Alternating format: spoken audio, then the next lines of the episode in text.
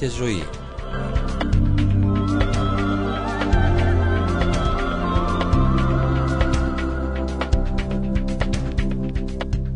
Αντιμετωπίζοντας τις προσωπικές και διαπροσωπικές δυσκολίες της καθημερινότητας.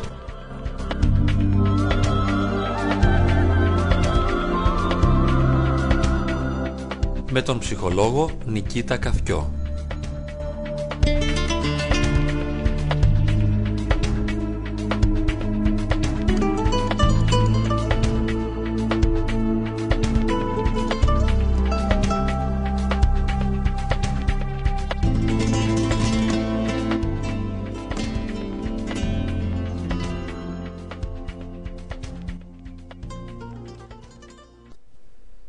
Αγαπητοί φίλοι, γεια σας.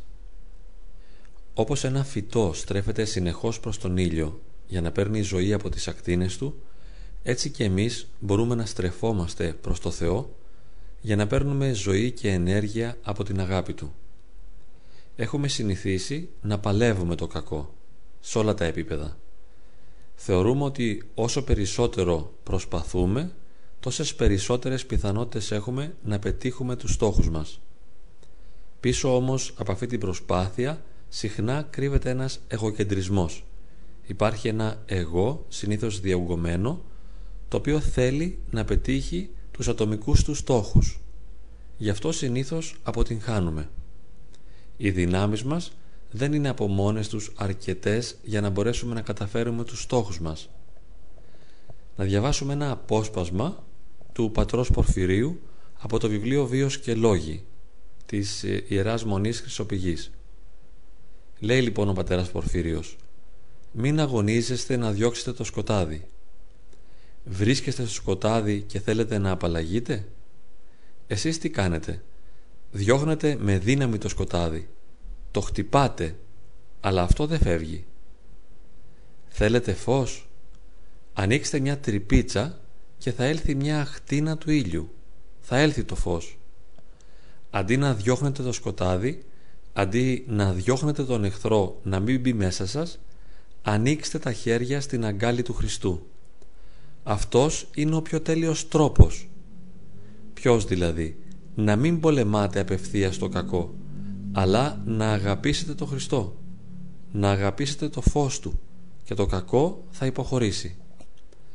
Ο πατέρας Πορφύριος σε αυτό το απόσπασμά του μας παροτρύνει να μην πολεμάμε κατευθείαν το σκοτάδι, το κακό, την αρνητικότητα, γιατί αυτό δεν φεύγει με αυτόν τον τρόπο.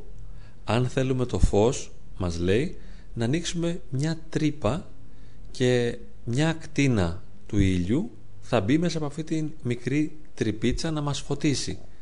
Αντί να διώχνουμε το σκοτάδι, τον εχθρό, αντί να υιοθετούμε μια φοβική στάση απέναντι στο κακό και στο ενοχλητικό, μας προτρέπει να ανοίξουμε τα χέρια στην αγκάλη του Χριστού. Και λέει ο πατέρας Πορφύριος ότι αυτός είναι ο πιο τέλειος τρόπος, το να μην πολεμάμε απευθείας το κακό, αλλά να αγαπήσουμε το Χριστό, να αγαπήσουμε το φως και το κακό θα υποχωρήσει αυτόματα ιδιαίτερα αν κάποιος έχει απελπιστεί και έχει απογοητευθεί από τις δικές του ατομικές εγωκεντρικές προσπάθειες να πετύχει τους στόχους του ε, τότε εύκολα μπορεί να καταλάβει, μπορεί να συνειδητοποιήσει αυτή την πρόταση του Πατρός Πορφυρίου να αγαπήσουμε το Χριστό, να αγαπήσουμε το φως. Από μικρά παιδιά έχουμε μάθει να προσπαθούμε. Δεχόμαστε πιέσεις από γονείς, διδασκάλους να προσπαθήσουμε περισσότερο για να αυξήσουμε τις επιδόσεις μας στα μαθήματα ή να βελτιώσουμε τη συμπεριφορά μας. Ακούμε συχνά φράσεις όπως προσπάθησε περισσότερο και αν προσπαθήσεις μπορείς να τα καταφέρεις. Δώσε δύναμη. Αγωνίσου για να πετύχεις τους στόχους σου. Προσπάθησε και νομίζουμε ότι μέσα μας κρύβεται ένα ενεργειακό δυναμικό σαν να κρύβονται μέσα μας κάπου άπειρες δυνατότητες που είναι στο χέρι μας να τις αξιοποιήσουμε. Είναι δηλαδή στην προαίρεση, στη θέλησή μας. Αν εγώ θελήσω, αν το επιλέξω δηλαδή απλά, τότε αυτόματα αυτές οι δυνατότητες που κρύβονται μέσα μου θα μπορέσουν να αξιοποιηθούν και να με βοηθήσουν να πετύχω τους στόχους που επιδιώκω. Με το πέρασμα των χρόνων όμως και καθώς οριμάζουμε συνειδητοποιούμε ότι δεν είναι στο χέρι μας να τα καταφέρουμε ε, μόνο και μόνο επειδή το έχουμε επιλέξει, επειδή το έχουμε θελήσει. Πολλές φορές βλέπουμε ότι άλλα θέλουμε και άλλα κάνουμε. Άλλα επιλέγουμε και αλλού μας πηγαίνουν οι αδυναμίες μας και οι συνθήκες της πραγματικότητας. Άλλους στόχους θέλουμε να πετύχουμε και αλλού κατευθυνόμαστε. Πώς είναι δυνατόν λοιπόν να προδίδεται τόσο εύκολα η προαίρεση και η επιθυμία μας; Νομίζω ότι αυτό συμβαίνει επειδή αυτή η προαίρεση, αυτή η επιλογή, η στοχοθεσία συνήθως έχει μια εγωκεντρική βάση. Είναι το εγώ μου πίσω απ' όλα που κάτι θέλει. Είμαι εγώ που επιθυμώ τη βελτίωσή μου. Ακόμη και αν επιθυμώ να πλησιάσω τον Κύριο, ακόμη και αν θέλω να ενωθώ με το Θεό, πολύ συχνά πίσω από αυτή την επιθυμία κρύβεται ένας εγωκεντρισμός. Είναι ένα εγώ που θέλει να μεγαλώσει ακόμη περισσότερο και να γίνει πιο σπουδαίο και πιο σημαντικό. Γνωρίζοντας λοιπόν και υποθέτοντας ότι μέσα από την σχέση μας με το Θεό και μέσα από την γνώση και τη σχέση με το Θεό θα μπορέσουμε να δυναμώσουμε και να ανέβουμε ακόμη περισσότερο και να είμαστε πιο δυνατοί, να είμαστε αίτητοι εφόσον θα έχουμε συμμαχίσει με τον αιώνιο και τον παντοδύναμο. Γι' αυτό το λόγο λοιπόν θέλουμε να σχετιστούμε μαζί Του, θέλουμε να ενωθούμε μαζί Του για να γίνουμε πιο δυνατοί. Εφόσον το κίνητρο που κρύβεται πίσω από τη συμπεριφορά είναι το ίδιο το εγώ, το οποίο θέλει να μεγαλώσει ακόμη περισσότερο, είναι φυσικό να αποτυγχάνουμε. Στην πραγματικότητα, η πνευματική πορεία, η προσωπική μας βελτίωση δεν γίνεται μέσα από την συνειδητή προσπάθεια. Δεν είναι το εγώ μου που προσπαθεί και μέσα από αυτόν τον αγώνα κατορθώνει κάτι. Αυτό που κατορθώνει την αλλαγή είναι η αγάπη του Χριστού. Είναι ο ίδιος ο Θεός. Καθώς λοιπόν σχετίζομαι μαζί Του, μέσα από την αγάπη που τρέφω προς Αυτόν, Του επιτρέπω να αλλάξει τον εαυτό μου. Εργάζεται ο ίδιος ο Χριστός μέσα σε μένα και μέσα από μένα. Δεν είναι το ίδιο μου το εγώ δηλαδή που μέσα από την προσπάθεια τα καταφέρνει, αλλά αντίθετα το εγώ ταπεινώνεται και μέσα από την αγάπη και τη σχέση που έχω με τον Χριστό το επιτρέπω να τα καταφέρει όλα στην προσωπική μου ζωή. Ιδιαίτερα όταν τύχει να βασανίζεται κάποιος από συμπτώματα ψυχοπαθολογικά, όταν κάποιος βασανίζεται από συμπτώματα άγχους, από φοβίες, από κατάθλιψη, από έμονες ιδέες, τότε υποφέρει ιδιαίτερα. Βασανίζεται και στεναχωριέται. Όσο περισσότερο προσπαθεί να ξεπεράσει τα συμπτώματά του, τόσο περισσότερο υποφέρει. Και επειδή μάλιστα πρόκειται για συμπτώματα και όχι για απλές συνηθισμένες συμπεριφορές, οι άλλοι, οι γύρω του, του επιβάλλουν να τα ξεπεράσει. Τον πιέζουν να προσπαθήσει περισσότερο για να αλλάξει τον εαυτό του. Ιδιαίτερα όμως ο άνθρωπος που βασανίζεται από τέτοια συμπτώματα δεν έχει δύναμη εσωτερική. Δεν μπορεί να αγωνιστεί για να κάνει την πάλη που χρειάζεται να αλλάξει σε ψυχολογικό επίπεδο. Βέβαια με την έννοια αυτή είναι πιο κοντά σε μια ουσιαστική και αυθεντική πνευματική προσέγγιση γιατί τότε καταλαβαίνει όντως ότι δεν μπορεί να στηριχθεί στον εαυτό του και ότι χρειάζεται τη βοήθεια του Θεού. Με την έννοια αυτή ο νευρωσικός άνθρωπος είναι πνευματικά προνομιούχος γιατί έχει τη δυνατότητα να συνειδητοποιήσει την αδυναμία του, να καταθέσει την αδυναμία αυτή ενώπιον του Θεού και να παρακαλέσει τον Θεό να τον βοηθήσει και να τον σώσει διότι έχει πλήρη επίγνωση ότι ο ίδιος δεν μπορεί να τα καταφέρει ανεξάρτητα από αυτό που οι άλλοι του λένε μπορεί να τον πιέζουν όλοι προσπάθησε να τα καταφέρεις είναι στο χέρι σου μπορείς να αλλάξεις όμως ο ίδιος έχει βαθιά αίσθηση και βαθιά πεποίθηση ότι όσο περισσότερο προσπαθεί τόσο περισσότερο στεναχωριέται, βασανίζεται και υποφέρει και τα συμπτώματά του αυξάνονται. Οι προσπάθειές του μοιάζουν με κινήσεις σε κινούμενη άμμο. Όσο περισσότερο κινείται μερικές φορές, τόσο περισσότερο βουλιάζει. Γι' αυτό σηκώνει τα χέρια ψηλά και παρακαλεί το Θεό για βοήθεια. Και πραγματικά ο Θεός εκείνη την ώρα παρεμβαίνει, γιατί ο νευρωσικός άνθρωπος την ώρα που βασανίζεται από τα συμπτώματά του έχει πλήρη επίγνωση και συνείδηση της αδυναμίας του και σε αυτή την αδυναμία ο Θεός σπέβδει πάντοτε να βοηθήσει.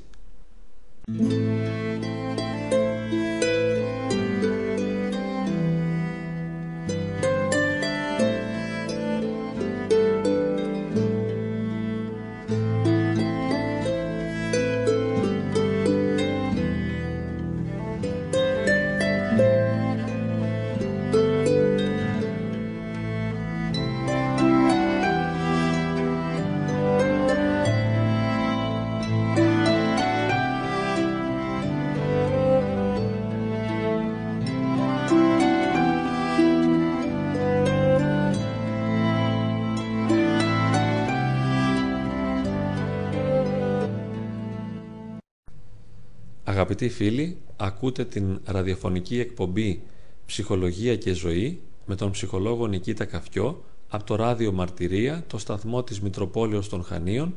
Η εκπομπή είναι ηχογραφημένη, αλλά αν κάποιος φίλος θέλει μπορεί να επικοινωνήσει μαζί μου στο τηλέφωνο 28210 99050.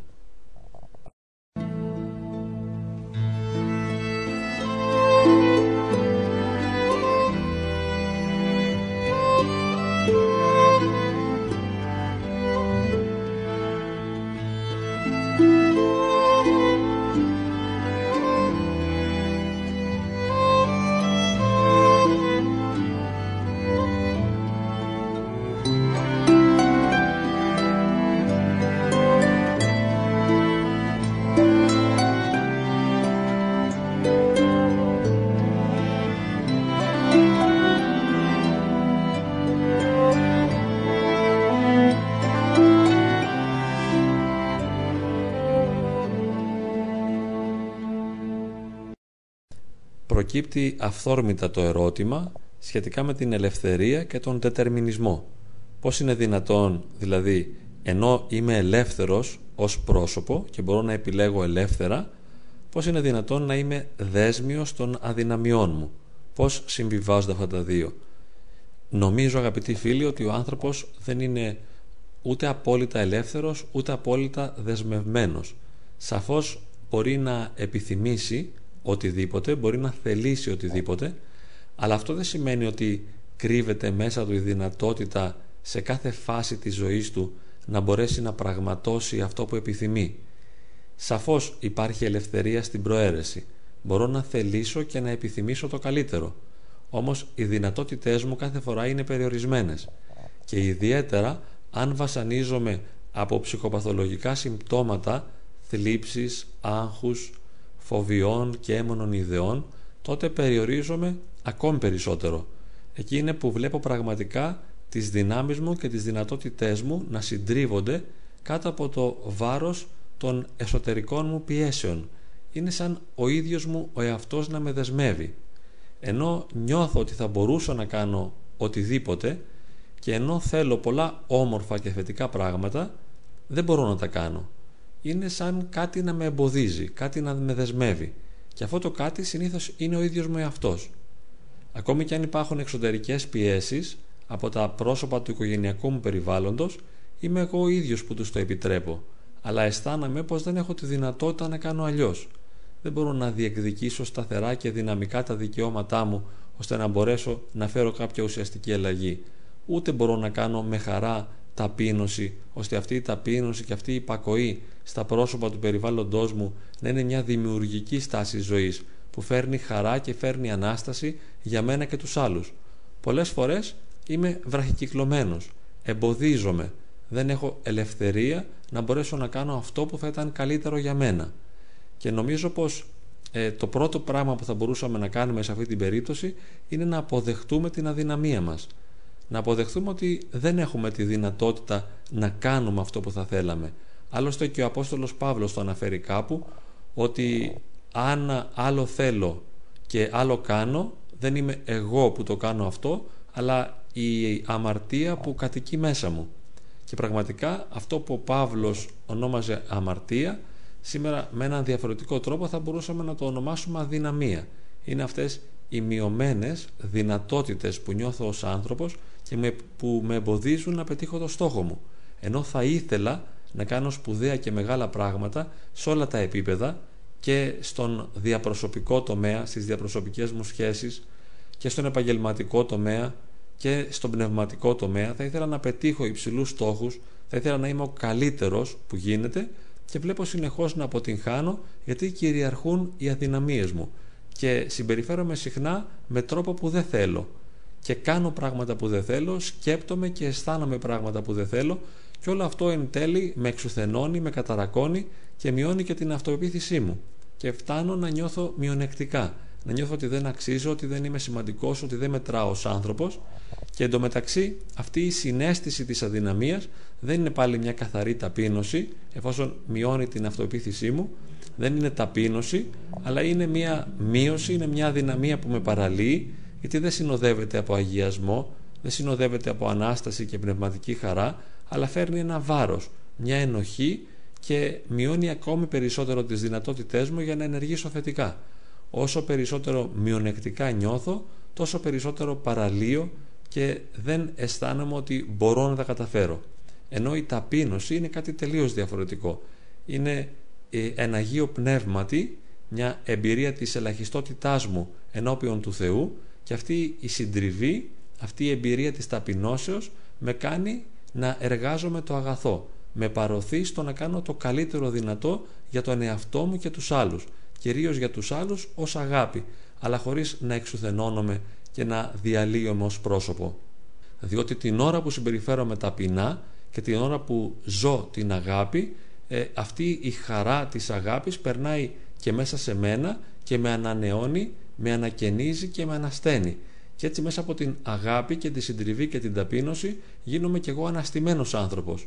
Αν όμως δεν πρόκειται για μια Ανάσταση με την χαρά του Αγίου Πνεύματος αλλά για μια αυτοεξουθένωση, για μια ε, συντριβή αρνητική η οποία βιώνεται απλώς όσο δίνει, ως ερημιά αυτό τότε απλώς με εξουθενώνει και δεν έχει καμία αγωνιμότητα γιατί δεν μπορεί να γίνει αγάπη για τον άλλον αλλά είναι μια μειονεκτικότητα η οποία με μπλοκάρει και με εμποδίζει να λειτουργήσω με τον καλύτερο τρόπο στις σχέσεις μου με τους άλλους. Η πρόταση λοιπόν του πατρός Πορφυρίου δεν είναι ε, να δείξουμε τη δύναμή μας μέσα από την πάλι ενάντια στο κακό αλλά να βιώσουμε και να αποδεχθούμε ειρηνικά την αδυναμία μας και να καταθέσουμε την αδυναμία αυτή στα πόδια του Χριστού και να το ζήσουμε ως αγάπη Χριστού. Όταν λοιπόν αντί να παλεύουμε το κακό αναζητάμε το φως του Χριστού τότε το κακό υποχωρεί. Υποχωρεί αυτόματα. Όχι επειδή εμείς το νικήσαμε, όχι μέσα από τη δική μας δύναμη, αλλά επειδή η σχέση μας με τον Χριστό έφερε μια αγάπη, μια ειρήνη, μια εσωτερική χαρά η οποία είναι καθαρά θεραπευτική για μας και μας απαλλάσσει από το κακό. Είναι η δύναμη του Χριστού η οποία έρχεται μέσα μας, εκείνη η δύναμη μας επισκέπτεται και μας θεραπεύει. Δεν είμαστε εμείς που νικήσαμε το κακό με τη δύναμή μας, αλλά είναι εκείνος που ήρθε και κατοίκησε μέσα μας και μας απάλαξε από κάθε κακό.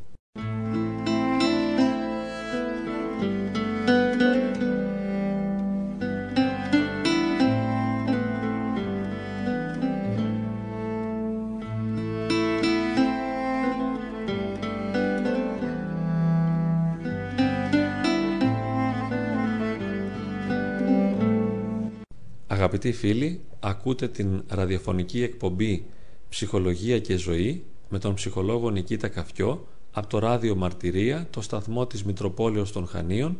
Η εκπομπή είναι ηχογραφημένη, αλλά αν κάποιος φίλος θέλει μπορεί να επικοινωνήσει μαζί μου στο τηλέφωνο 28210 99050.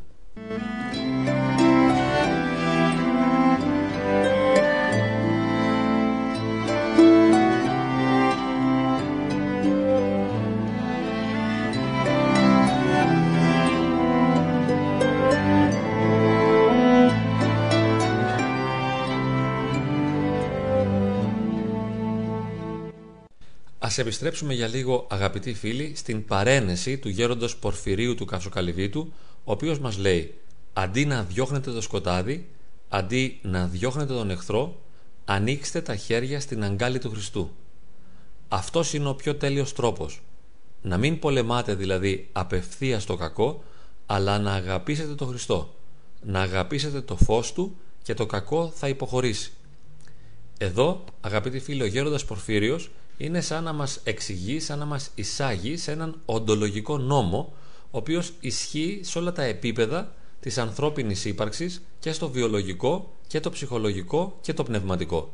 Σε βιολογικό επίπεδο δηλαδή είναι πολύ προτιμότερο αντί να προθούμε να απαλλαγούμε από μια ασθένεια είναι προτιμότερο να φροντίζουμε να είμαστε υγιείς με τη σωστή διατροφή, την άσκηση, ένα υγιεινό τρόπο ζωής καθώς κυνηγάμε την υγεία και την επιδιώκουμε απαλλασσόμαστε από την ασθένεια και δεν χρειάζεται να παλεύουμε ε, το σύμπτωμα την αρνητικότητα μέσα μας εφόσον έχουμε φροντίσει να είμαστε υγιείς. Αυτό είναι το κυνήγι, η επιδίωξη της θετικότητας.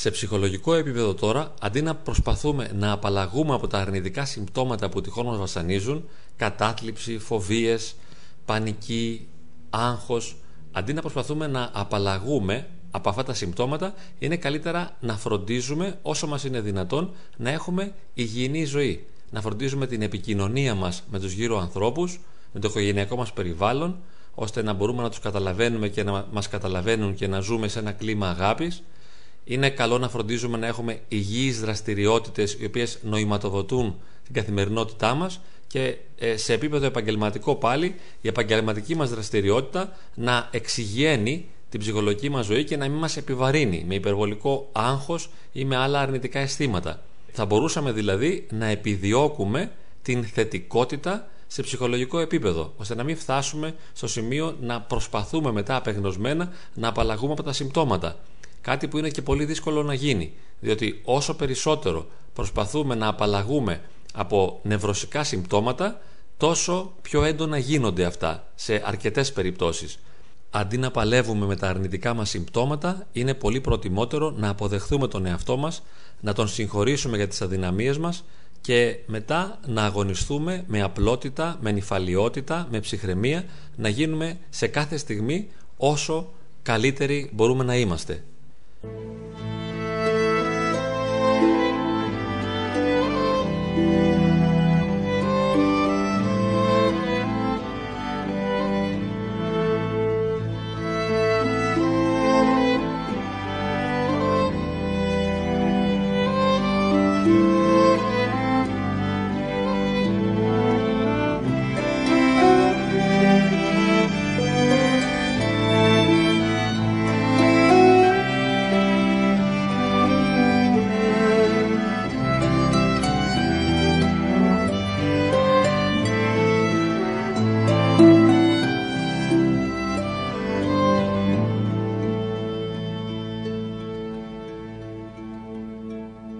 Τέλος και στην τρίτη διάσταση, την πνευματική διάσταση του ανθρώπου και εκεί ισχύει ο ίδιος οντολογικός νόμος που όπως μας τον ε, υπογράμμισε ο πατέρας Πορφύριος δεν θα πρέπει να πολεμάμε το κακό αλλά να ανοιχτούμε προς το καλό, να αγαπήσουμε το Χριστό, να αγαπήσουμε το φως και έτσι το κακό θα υποχωρήσει. Εργούμε τη σχέση μας με τον Χριστό στο βαθμό που γεμίζουμε με το φως της χάριτος του Αγίου Πνεύματος έχουμε τη δύναμη να αντιπαλέψουμε οποιοδήποτε κακό. Και δεν είναι μία πάλι ενάντια στην αμαρτία, αλλά είναι μία πάλι για να κυριαρχήσει η αγάπη στην καθημερινή μας ζωή. Ο στόχος δεν είναι να πολεμήσουμε το διάβολο και την αμαρτία, αλλά να ανοίξουμε την αγκαλιά μας στο Χριστό, να μπορέσουμε να τον δεχθούμε, να γίνουμε δοχεία της χάριτος του Αγίου Πνεύματος και όταν μέσα από αυτή την ένταση της σχέσης με τον Χριστό θα είμαστε γεμάτοι από τη χάρη Του, θα είμαστε ελεύθεροι και από την αμαρτία. Αυτόματα θα απελευθερωθούμε από την αμαρτία χωρίς να γίνει ένας αγώνας. Δεν γίνεται μία πάλι του δικού μου εγώ ενάντια στην αμαρτία, ενάντια στο κακό. Γιατί έτσι θα ήταν μία πάλι από μένα για μένα. Εγώ που παλεύω τα πάθη μου. Εδώ όμως εγώ ανοίγω να αποδεχθώ τη χάρη του Αγίου Πνεύματος και αυτή η χάρη νικάει τα πάθη μέσα μου αβίαστα. Και δεν νικάω την αμαρτία επειδή είμαι δυνατός, αλλά επειδή έχω αποδεχθεί πλήρως την αδυναμία μου, επειδή έχω αποδεχθεί πλήρως το σκοτάδι μου και μετά ανοίγομαι στο φως του Χριστού, ανοίγομαι να δεχθώ εκείνον που είναι ο Θεός της αγάπης ο παντοδύναμος και αυτός με τη δική του δύναμη και τη δική του χάρη με ελευθερώνει από την αμαρτία δωρεάν.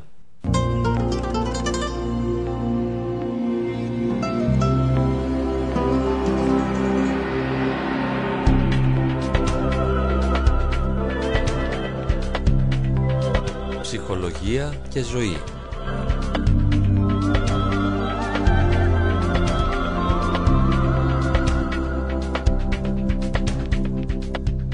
αντιμετωπίζοντας τις προσωπικές και διαπροσωπικές δυσκολίες της καθημερινότητας.